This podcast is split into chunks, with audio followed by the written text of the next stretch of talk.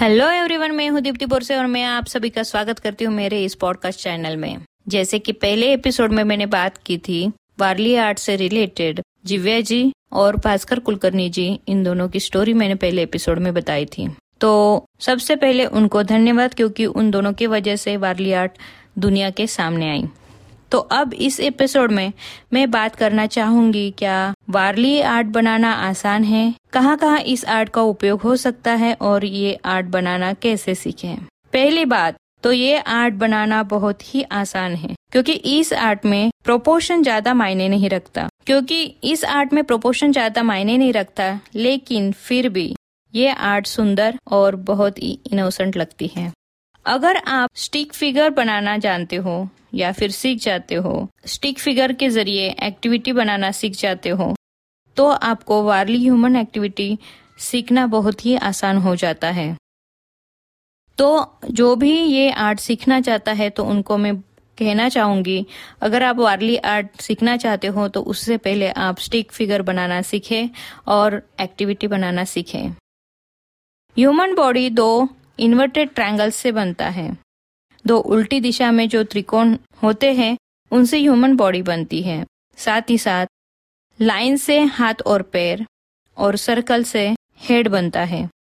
अब ये तो हो गई बेसिक ह्यूमन बॉडी, लेकिन अगर आपको मेल, फीमेल, लड़का, लड़की और बुज़ुर्ग, महिला, बुज़ुर्ग आदमी ऐसा दिखाना हो, बुज़ुर्ग आदमी और बुज़ुर्ग महिला के लिए झुकी हुई बॉडी हाथ में एक छड़ी अगर आदमी है तो सिर्फ़ सर्कल हेड के लिए। अगर महिला है तो सर्कल को जोड़ के, एक छोटा सर्कल जो कि बाल के जोड़े को दर्शाता है। वैसे ही सिंपल एनिमल्स के लिए हॉरिजेंटल दो इन्वर्टेड ट्रायंगल्स और हेड के लिए भी एक ट्रायंगल, चार पैर और एक पूछ।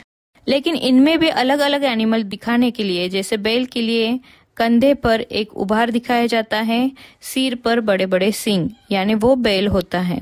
साथ ही साथ बड़ी पूछ। गाय के लिए जो पीठ पर उभार दिखाते हैं, वो यहाँ पे नहीं दिखाना है, छोटे सिंग और बड़ी पूछ।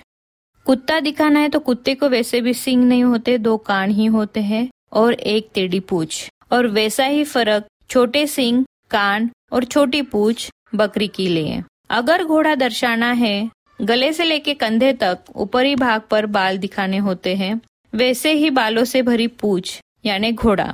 साथ ही साथ पाँच छह प्रकार के पक्षी पाँच छह प्रकार के घर हमें बनाने होते हैं। खेती के औज़ार महिलाओं के घर काम तो पुरुषों के खेती काम की एक्टिविटी और वारली लोगों के वाद्य और साथ ही साथ वारली लोगों का डांस ये कुछ प्रमुख मोटिव्स हैं जो सीखने होते हैं। बाकी आप अपनी खुद की क्रिएटिविटी डालकर आपकी खुद की यूनिक आर्ट बना सकते हैं। क्रिएटिविटी का मतलब है, जैसे पैटर्न्स अलग अलग रंगों का उपयोग, शहरी नज़ारा, किसी मैसेज को इस आर्ट के ज़रिए दिखाना, ये कुछ आप क्रिएटिविटी कर सकते हो।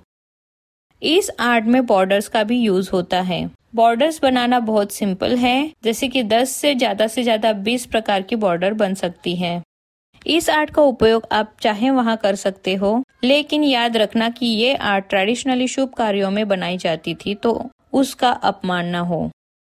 हर क्षेत्र के लोग इस आर्ट को सीख सकते हैं, जैसे कि क्लोथिंग इंटीरियर डिज़ाइन, होटल की थीम, वार्ली आर्ट बन सकती है।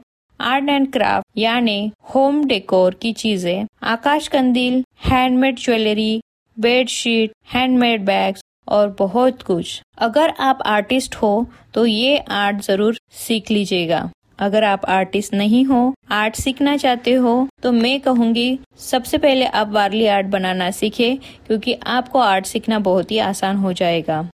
अगर आप आर्टिस्ट नहीं हो तो आप कम से कम वारली आर्ट की एक चीज़ आपके घर में ज़रूर लाइएगा, क्योंकि इस वजह से छोटे छोटे आर्टिस्ट को बढ़ावा मिलता है, प्रोत्साहन मिलता है। धन्यवाद।